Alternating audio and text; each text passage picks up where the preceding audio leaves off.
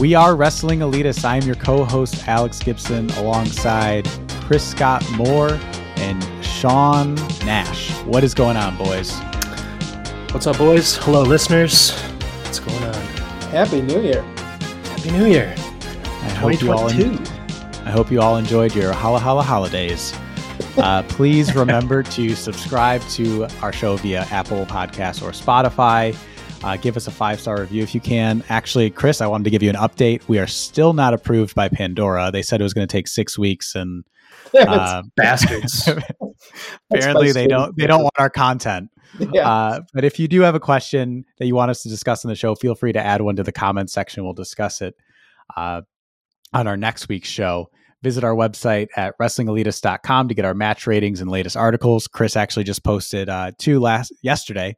Um, one that was covering our Elites Award special and kind of just giving a quick write up for everything there, as well as then also doing a quick uh, day one recap. Uh, so from WWE, as we start to head towards WrestleMania, we'll probably be putting out a little bit more WWE based content because we're actually going to start paying a little bit more attention and seeing what's going on so we can be fully informed uh, as we go to the shows.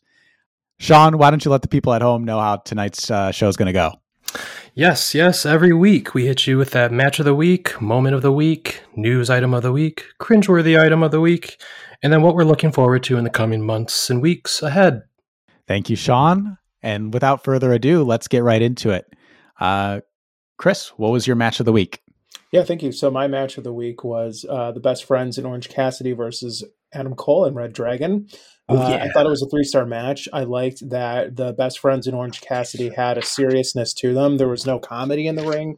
It was all straight action. They had a, a desire to kick some ass there, and I love the tension that's brewing between Red Dragon and Adam Cole.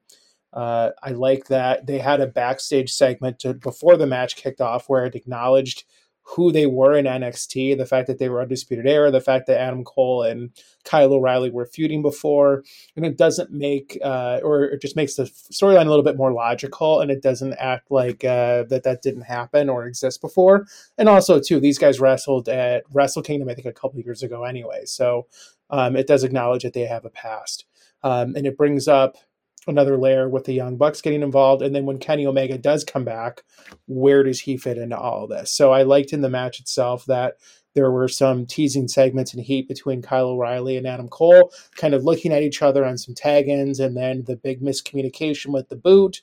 Um, Kyle O'Reilly went fairly even with Trent in the match. I think some people may have disliked that, that Kyle didn't look dominant, but I think he looked fine because he's just a master pro wrestler and can sell the shit out of anything.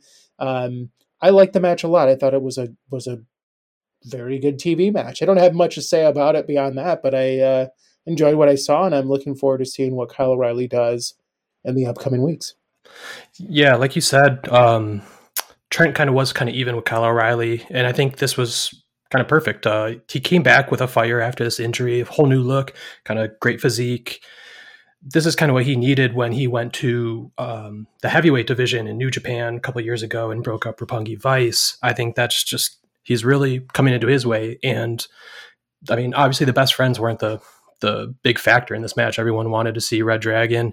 Um, they came out. They they got to figure out how to uh, film that entrance of theirs because they don't quite have that NXT feel of catching everyone right at the boom. So I'm sure that comes with a little bit of flipping to Daily's place, and who knows, with a hopeful TBS debut, new setup. We'll see. But I mean, that's just coming along the ways. Um, but yeah, this was my match of the week too. Obviously, uh, three stars myself as well. Red Dragon's the king of combination moves in the tag team. Um, that DDT wheelbarrow suplex that they did, the, oh, of course, the high, the high low and chasing the dragon. We finally got to see that, Alex.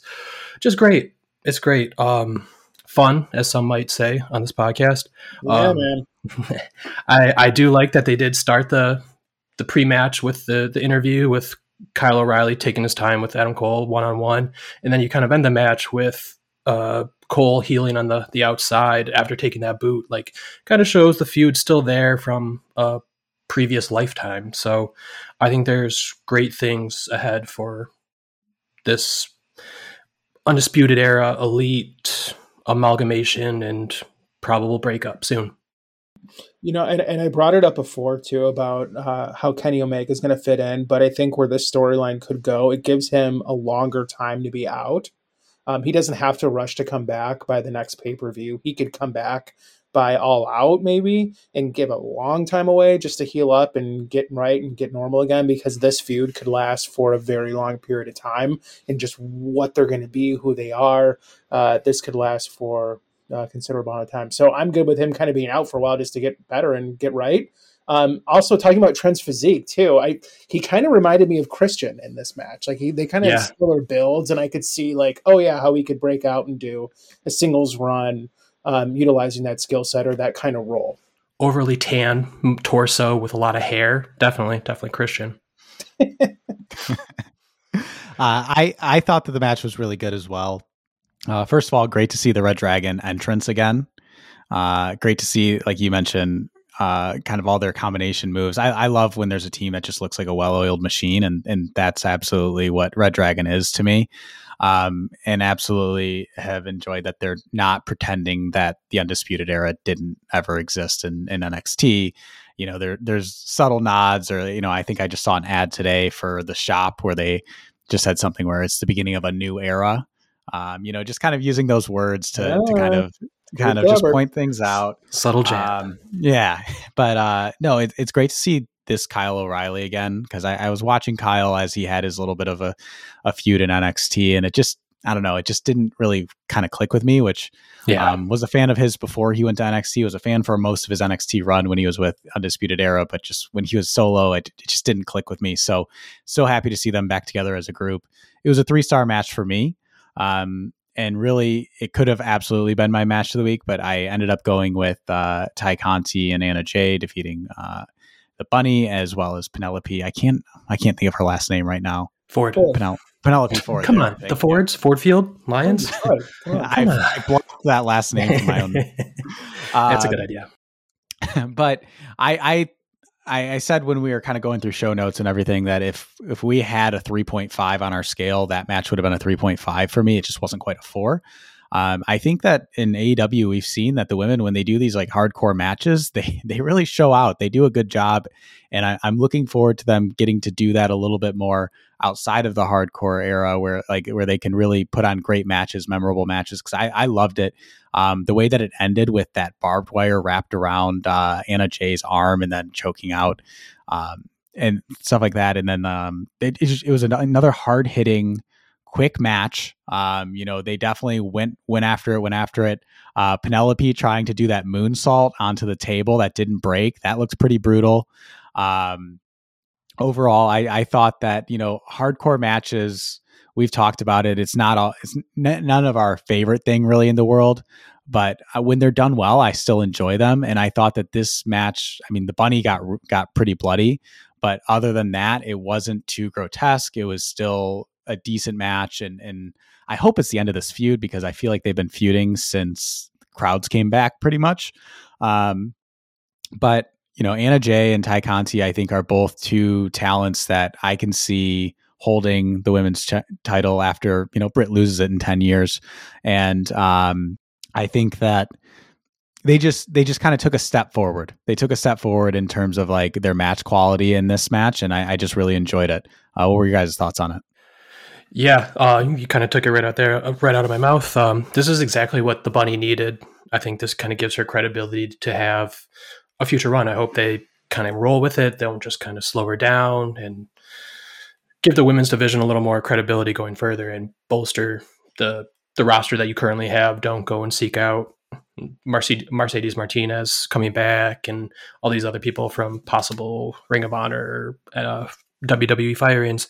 I think, uh, I mean, if you guys saw on Instagram um, or Twitter, wherever, a crazy shot of her at uh, the bunny post match with the blood on her face. It's this was her mo, and I think she she did it perfectly. Uh, and like you said, not overly grotesque, not overly crazy, but it was a pretty good street fight. I mean, that gotch style pile driver, however you say it, that was awesome. That was beautiful. The, yeah, the way she like stomped on her, or Penelope like stomped on her with the chair. Was good little sequence of moves. I I think they like you were saying it definitely should have been like a 3.5 if we did that kind of thing.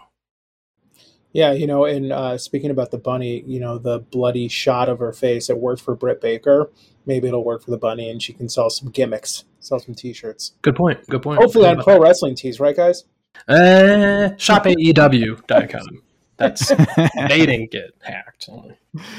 Yeah, it, uh, the bloody photo made for a great moment. And speaking of great moments, Chris, what was your moment Ooh, of the week? Damn. Yeah, so this was my yeah, that was a great transition too. God damn. Um, speaking of greatness, so I enjoyed that uh, the run in with that Jericho did after the 2.0 and Kingston match. Finally, someone acknowledges that it's a shitty thing to do to wait until someone gets fucked up and then runs in with a baseball bat. Let's just say, for instance, we're in Cleveland. Uh, Alex is getting beat up. Sean is incapacitated, and I wait until the uh, middle of Rhinestone Cowboy to come and save you you'd all be a little bit salty. just logically, it does make sense that finally someone called this out. And Eddie Kingston really is the perfect person to do that because his whole shtick in the last couple of months has been oversights and pointing things out that fans see. Uh, that if you're subtle and you get it, you'll notice that. And so I think uh, it gives him ammunition, and he works best when he has something to work off of and be legitimately pissed off of or pissed off about and be slighted about.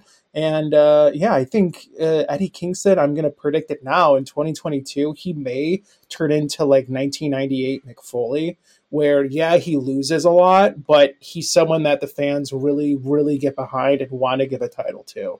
And Jericho also works best when he's motivated by a good speaker and someone that's going to possibly take his spot. And this is going to be a good, I, I think, a great feud, uh, not unlike last year's with Punk it's definitely a feud that I think flew under the radar when we think about uh, two talkers going at it and promos and everything like that. You know, we talk about Punk and, and Kingston or Punk and uh, MJF going on currently, but Jericho and Kingston can be really fun, and especially kind of the the parallels that their careers have had because they're both over 20 years in the business, but have had very different success levels. Um, but just kind of going off of that, I really almost hope that they keep this trend of like Eddie always having simple feuds. His feud with Punk was very simple. There was he interrupted Punk during an interview and they had words about it and then they feuded. And then same thing with this where it's like what took you so long to co- like you had to wait until they could hit your music and your pyro. Simple things like that rather than it being some convoluted story or something like that is actually kind of an interesting thing for it to be almost like how Eddie feuds with people and Jericho's been doing this for a couple of times. This happened during that whole um, America's Top Talent feud, whatever the fuck. Like he was running in late quite oftenly. Now the thing that didn't work about this is later in the show, Ruby Soho came out with you know the Billy Club, and after someone was already down, it was like okay, we just point out the logic of not doing that. So maybe work on the agenting there, but um, I yeah, this makes sense for someone to point it out and be pissed off about it, or think like, how come you're so concerned about your entrance and not the welfare of your guys? And this has been a group that has been around for quite a long time. Maybe there could be some dissension in the ranks there with them as well. Yeah, yeah. Why do we need to hear all of the first chorus of Judas before you finally come out? And now that we know all the words, yes, thankfully, Alex really put us in a lesson there. Um, you would think, and I, I kind of hate that uh, Proud and Powerful uh, have been kind of the just like forgotten redheaded stepchilds of the uh, inner circle. Like even um, Jake Hager got a little more shine with the the pinnacle after the kind of blood and guts and all that kind of ended with the pinnacle. I just think uh, this will definitely be a great feud coming in. I think uh, Eddie Kingston can have a feud with anyone, and he's going to make it work. And now Jericho's back, back from England. Lost a lost a drummer in his band Fozzy, but he's ready to kick some ass with that bat. Uh, and if we're going to talk about feuds, uh, I had a different feud that uh, really sparked my moment of the week, and that was Brian Pillman Jr. calling out Malakai Black, and he appeared on him. He uh, popped up for a second, pointed his finger, and he uh, then walked away. Unfortunately, the camera kind of caught it right at the end. Him walking back kind of took a little of that away. But I think, uh, I mean, we don't really see live interviews or uh, promos with Brian Pillman Jr. and he really made the most of it with like this impassioned speech uh, speech about like losing his family members, his brother, um, to whatever happened, and then he kind of mentioned his memory going completely black and kind of uh, weird weird note to make in that. But after he got hit with that black mass, I think that's kind of makes me think again. What who's it going to be from the Varsity Blondes who joins this House of Black? Kind of keeps going back and forth. Of Griff Garrison makes sense because he's a blank slate, but Brian Pillman's I mean the big names. Why not take the big name and flip him over. I kind of liked that he uh, called back to his dad, and the only lesson he never knew him, but the only lesson he learned was you've only got one life to live. Kind of morbid, but fuck, go ahead first in that uh, House of Black, and let's see what happens. And then just told made totally better by uh, Malakai Black uh, posting on his Instagram a uh, a photo of himself or in like the whole weird horned mass saying the color will reveal the hidden Wednesday two with a third to come. So hopefully this week this means we get some kind of answer on Varsity Blondes, or we see what I've been looking for for weeks in that Brody King debut. What do you guys think about this little feud? That was that was the first thought that I had was to see if you guys had seen the uh, the Instagram post because of him saying you know a second one this week and a third next week. So it'll be interesting. You have to imagine that one of those is going to be a swerve of some sort.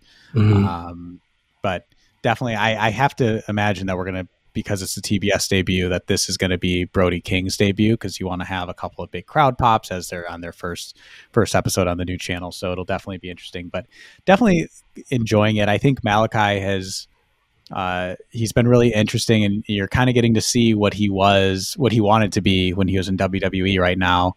And uh, I'm I'm super excited to see what they do with the House of Black. And my hope is still that it's uh, Julia Hart that ends up being the um, the person. And, and somebody even mentioned like changing her last name to Blackheart would be pretty cool since that was Owen's nickname.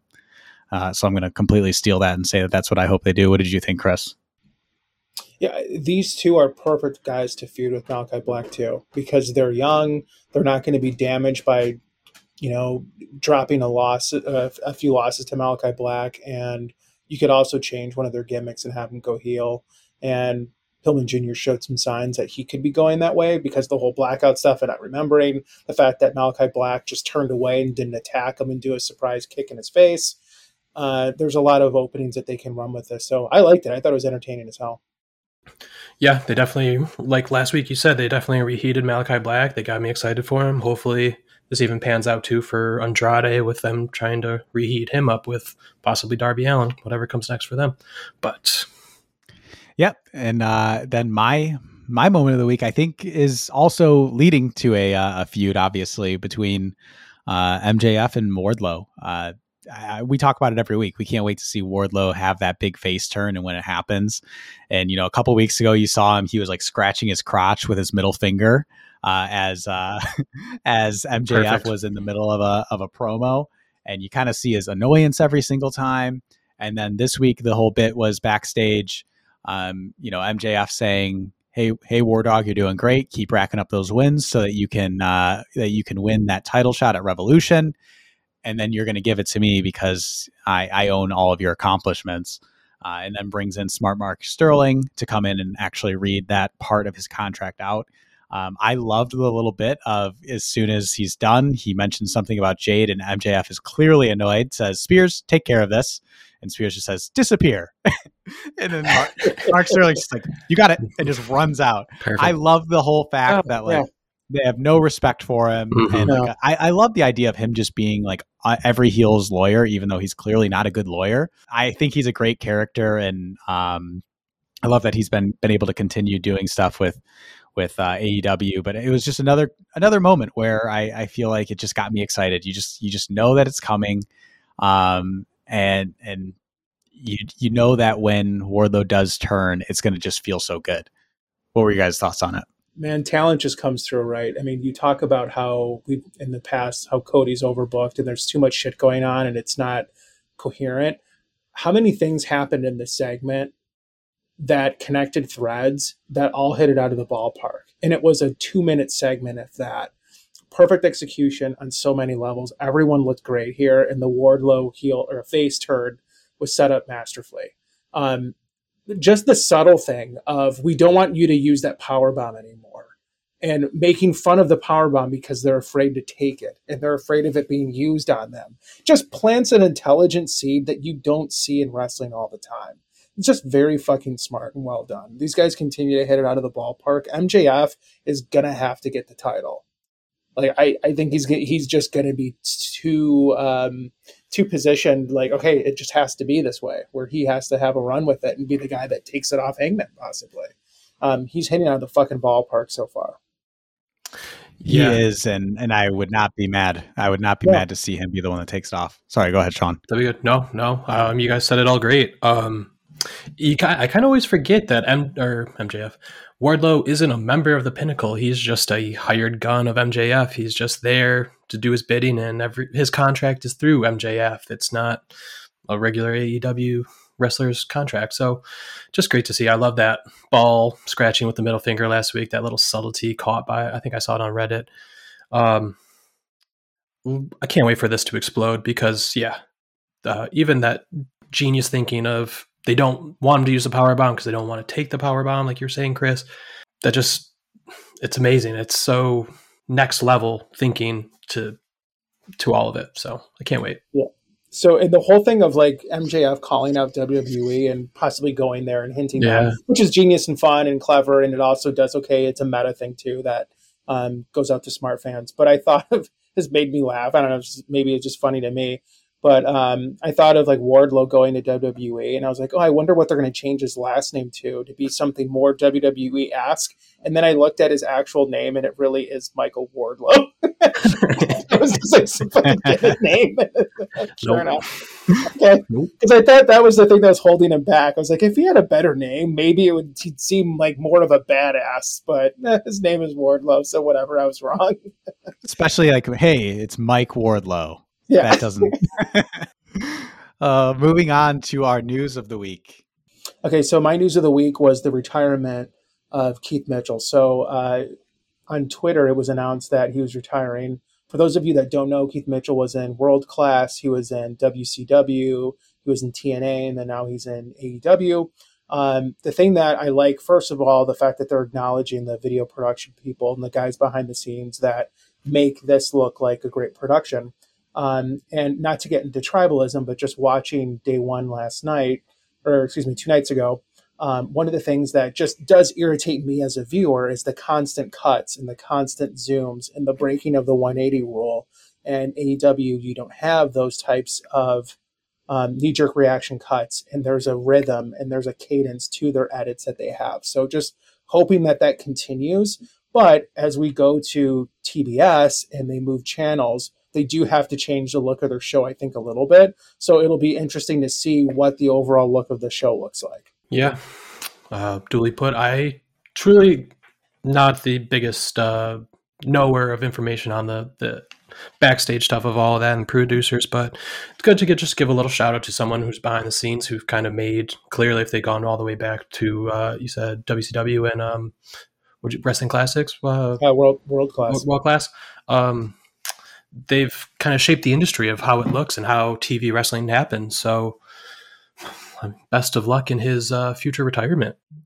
Yeah, it, it's weird to think that there's like there's so many people in wrestling, not just the wrestlers, that have shaped the wrestling that we've seen our entire lives. So it's kind of a weird moment when you see somebody who's been around as long as a Keith Mitchell, and you're like, wow, I've literally been watching wrestling for not even like I've been watching it most of my life, but not even as long as he's been directing it or producing it. So it's an yeah, interesting and they don't thing. get acknowledgement. And like in real sports, you'll say on an NFL broadcast or a golf broadcast, the Masters, "Hey, this person directed, this person's producing, whatever." They show credits in other sports, so they're not going to do that in wrestling because of kayfabe.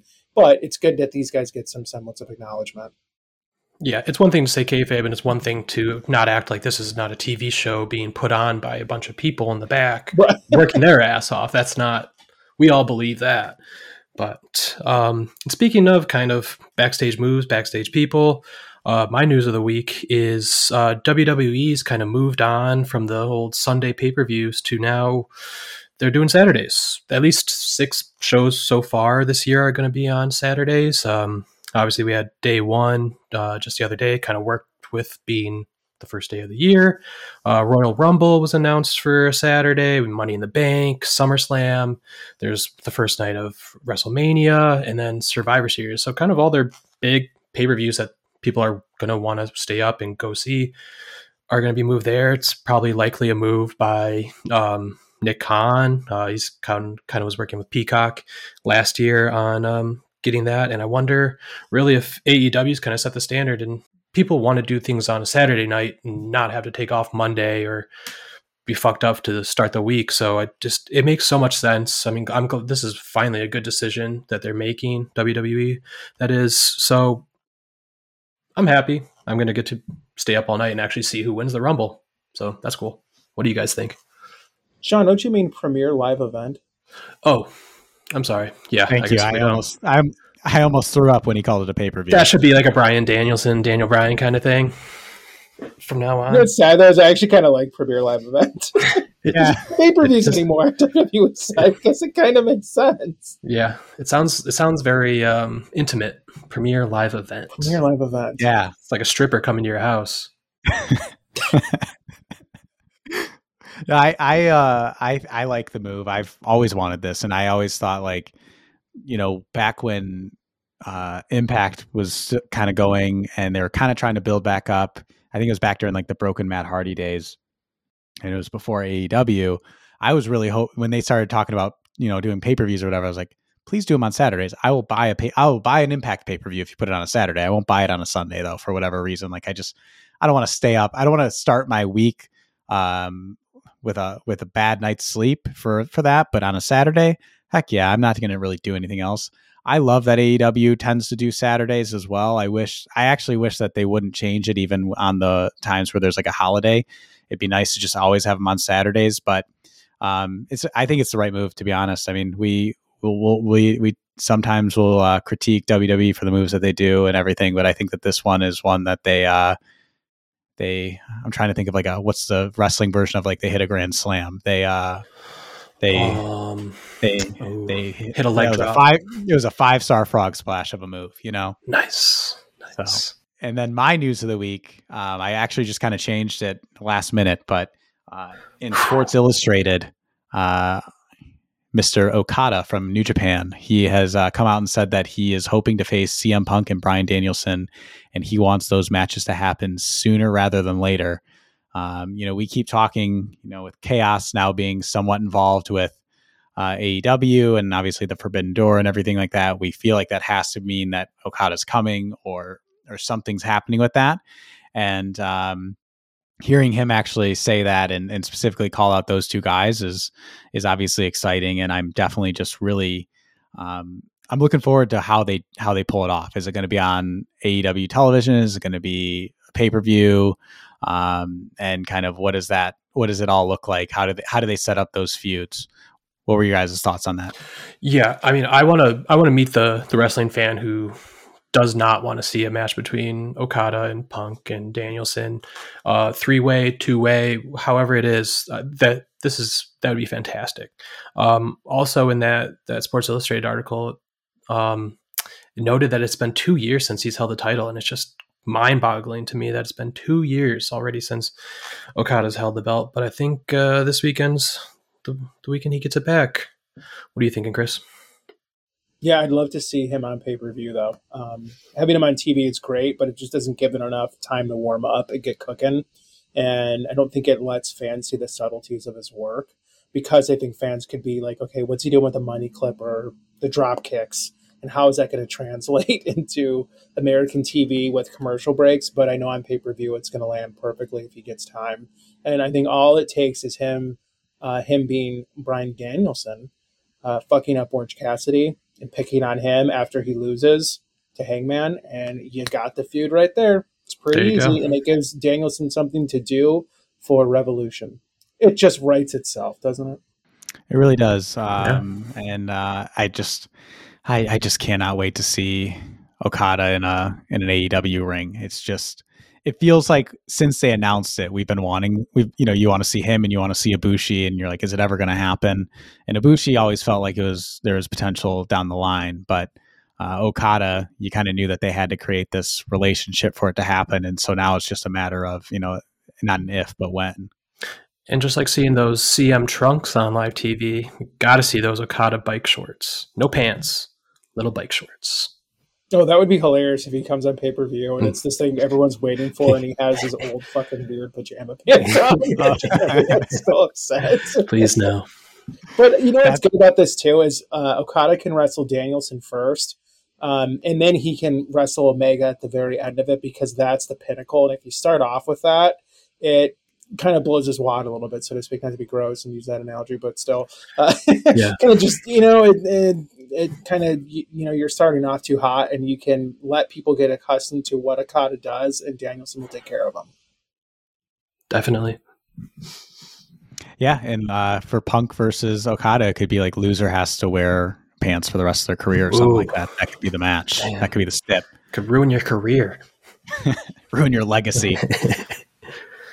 All right, moving on to our cringe of the week. Uh, so I, I think Chris and I had had uh, the same one, so we'll kind of segue into that. I think this this week obviously was a there was there's some stuff that happened on on Twitter with regards to some comments that Big Swole had made uh, regarding her reasoning for leaving AEW.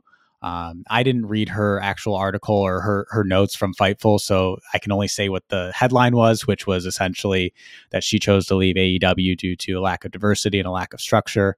And then at that point, Tony Khan uh, quote tweeted that and basically, you know, called out all of the diversity that there is in the locker room and kind of just immediately dismissed what she said. And then at the end of it said, Big Swole left AEW because I chose not to renew her because she's not a good wrestler. Um, so Chris and I both come from an HR background. That's actually how we met. Uh, so we kind of have have the perspective of what it's like to build a, a diverse workforce and being a part of that. And so you know, I think that that the first thing that's obvious about it is, um, you know, Tony didn't acknowledge her at all in that. Um, he just kind of completely blew it off, and and obviously Twitter's not really the place to have that conversation, anyways.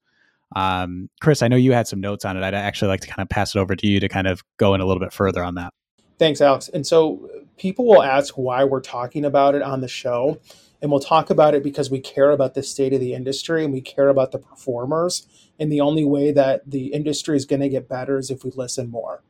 We're outsiders. So, first things first, we don't know what AEW has set up internally to discuss DE&I, what initiatives they have, if complaints were or had been made that it fell on deaf ears, if there was any kind of retaliation previously, anytime DE&I initiatives or conversations about equity were brought up.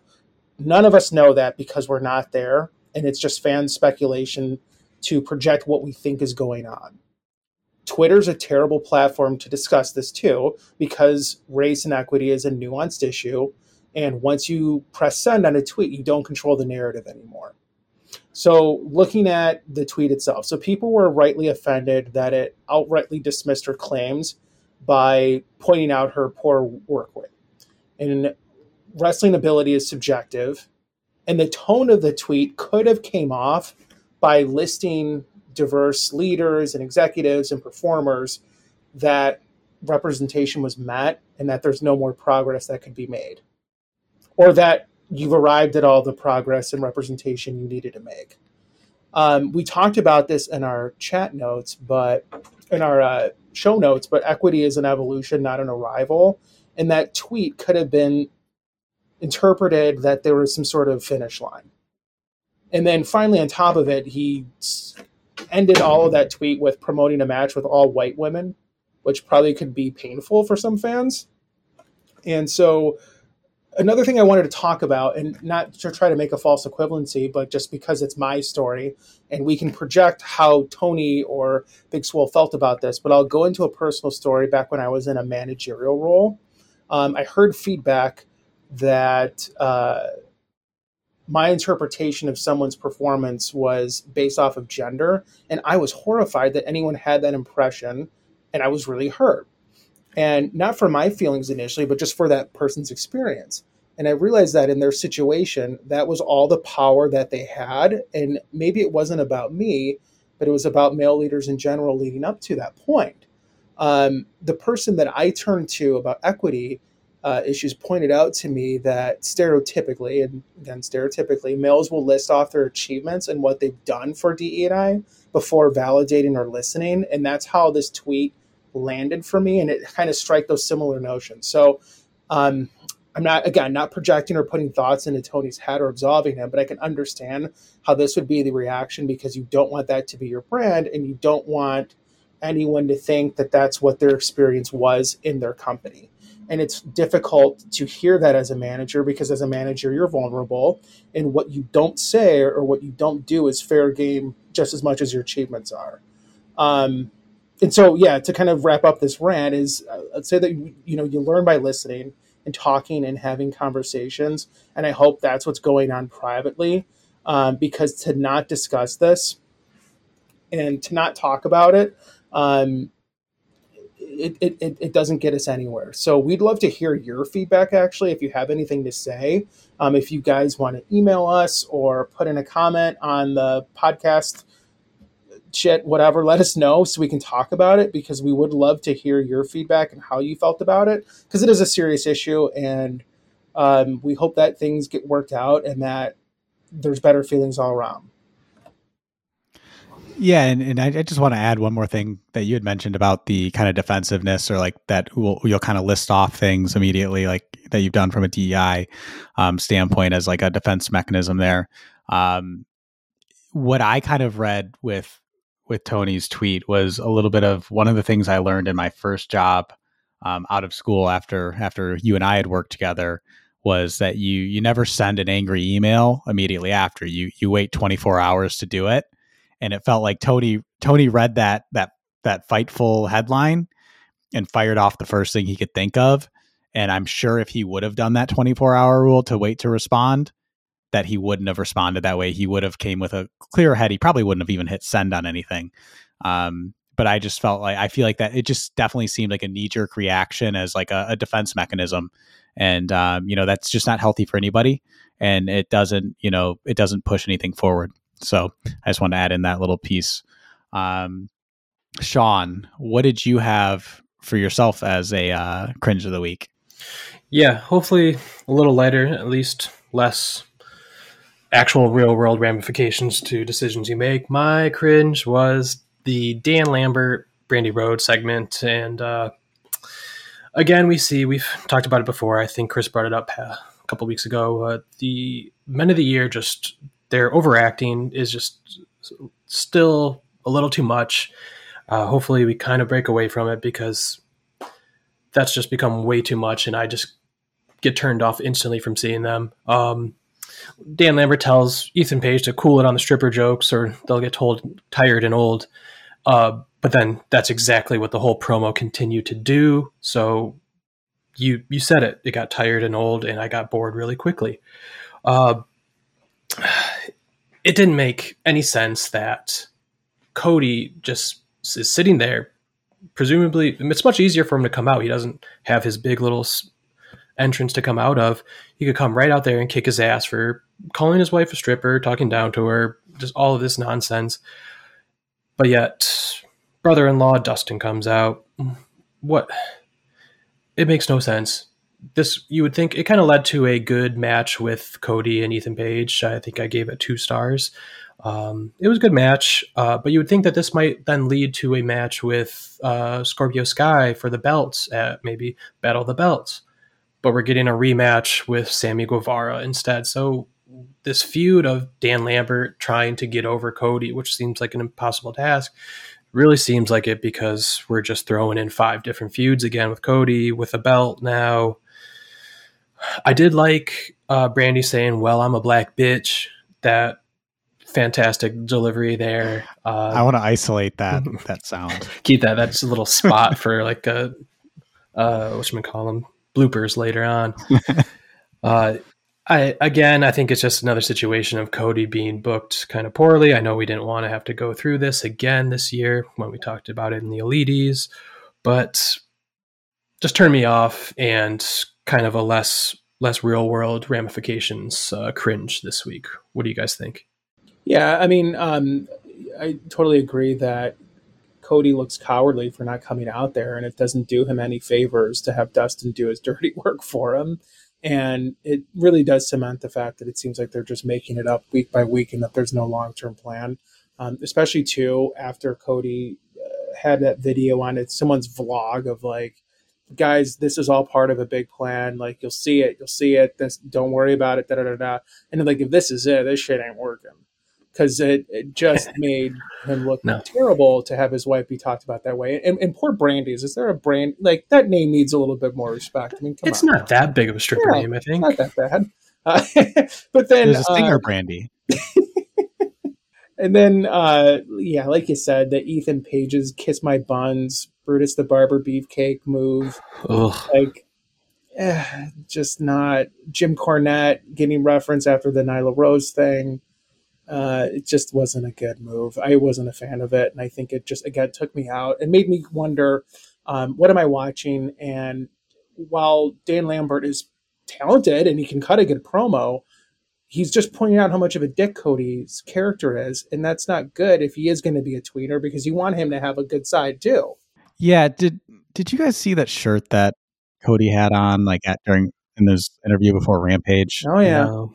No, I didn't. It's it's got three check boxes and it says heel, babyface, champion. Like uh, it's just so annoying that they're doing this whole I'm not a heel, and not a, like it's it's so annoying how much they're doing it like right in front of everybody when it's not working, and then they're not even having him feud with the right people to make this work. It just makes zero sense.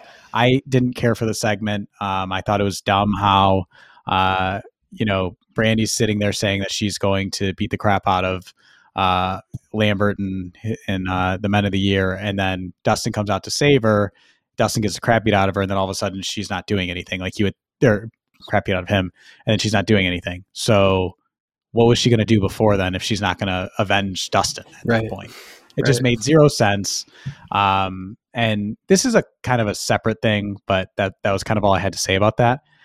I feel like I'm tired of seeing Daily's Place. Like I know that it's like the home place. That's where they did co- like the COVID shows, but I feel like I'm so tired of it from the COVID shows. Yeah, I just don't like shows being done there now. And I, like I said, I understand that they it's like their home base and everything, but man, if I never saw another show there again, be too soon. You know what though? To go back to the Keith Mitchell thing, at least they shot it differently. Like their hard camera was positioned yeah. in a different place. So at least I like that because I thought about that too. I was like, oh, I don't want them to ever go back to Daily's Place because they've been there twice since um, you know the last couple months, right? Like they've they've been yeah they've been there twice. So yeah. I'm, I'm totally with you on that. Of like I'd like a new location, but who knows? Maybe they have something going on at the first of the year, or they're doing a New Year's thing where it's a company party. Who the hell knows?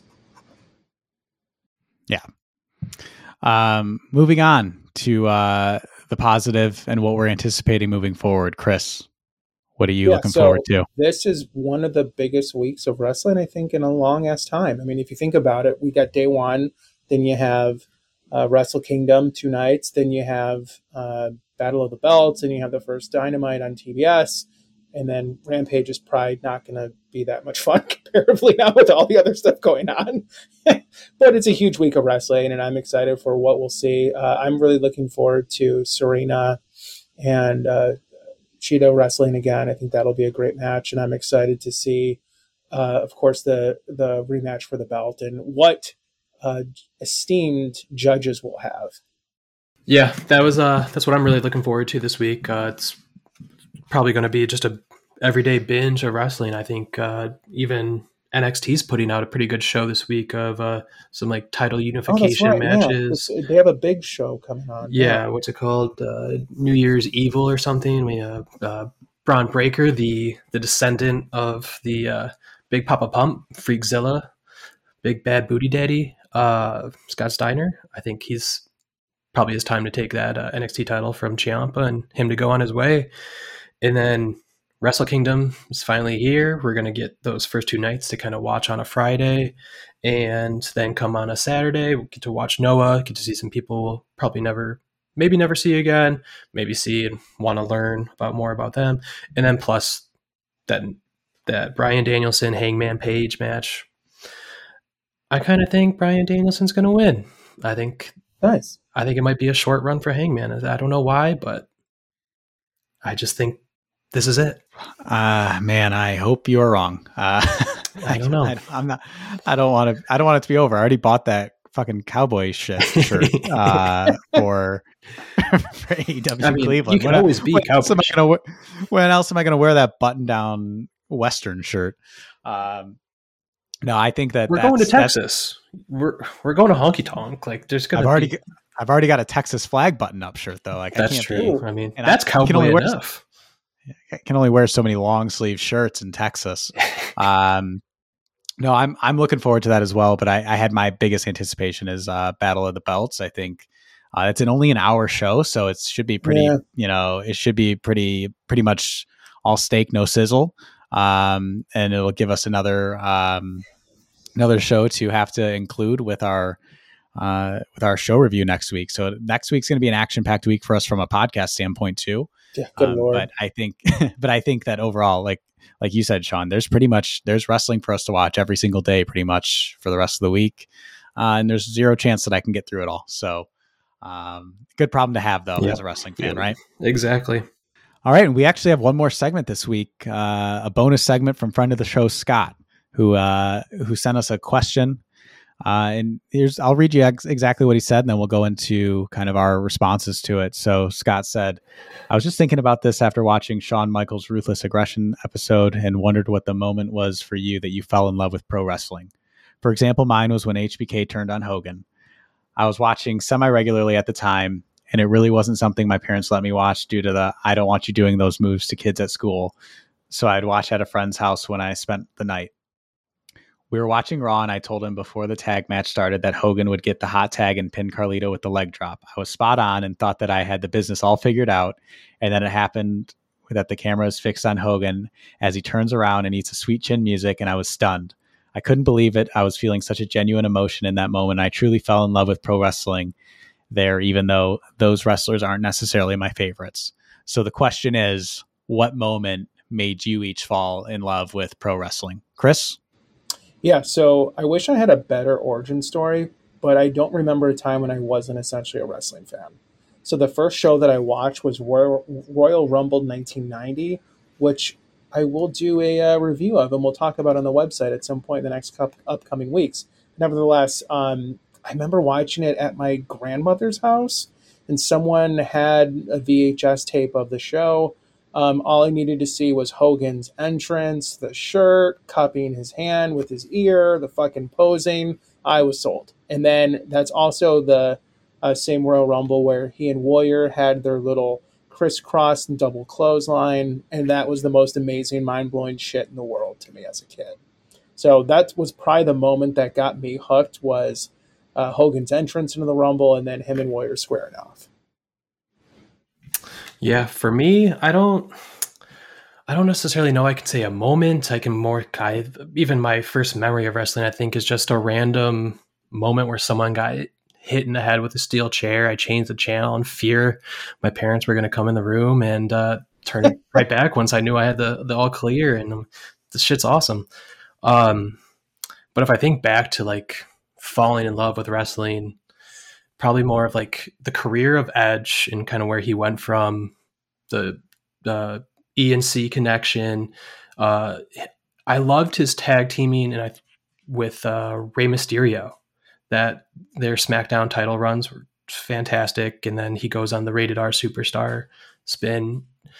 I don't think I would have really fell in love with wrestling and come back to wrestling uh, in like high school and college when the, the CM Punk years, um, if it wasn't for some of the things I saw with him, going back to the uh, TLC matches with the Dudleys, um, Alex's favorite wrestler, and um, the Hardys. I think he kind of just molded me into a wrestling fan. So I've got to say, probably just his early career and where it went.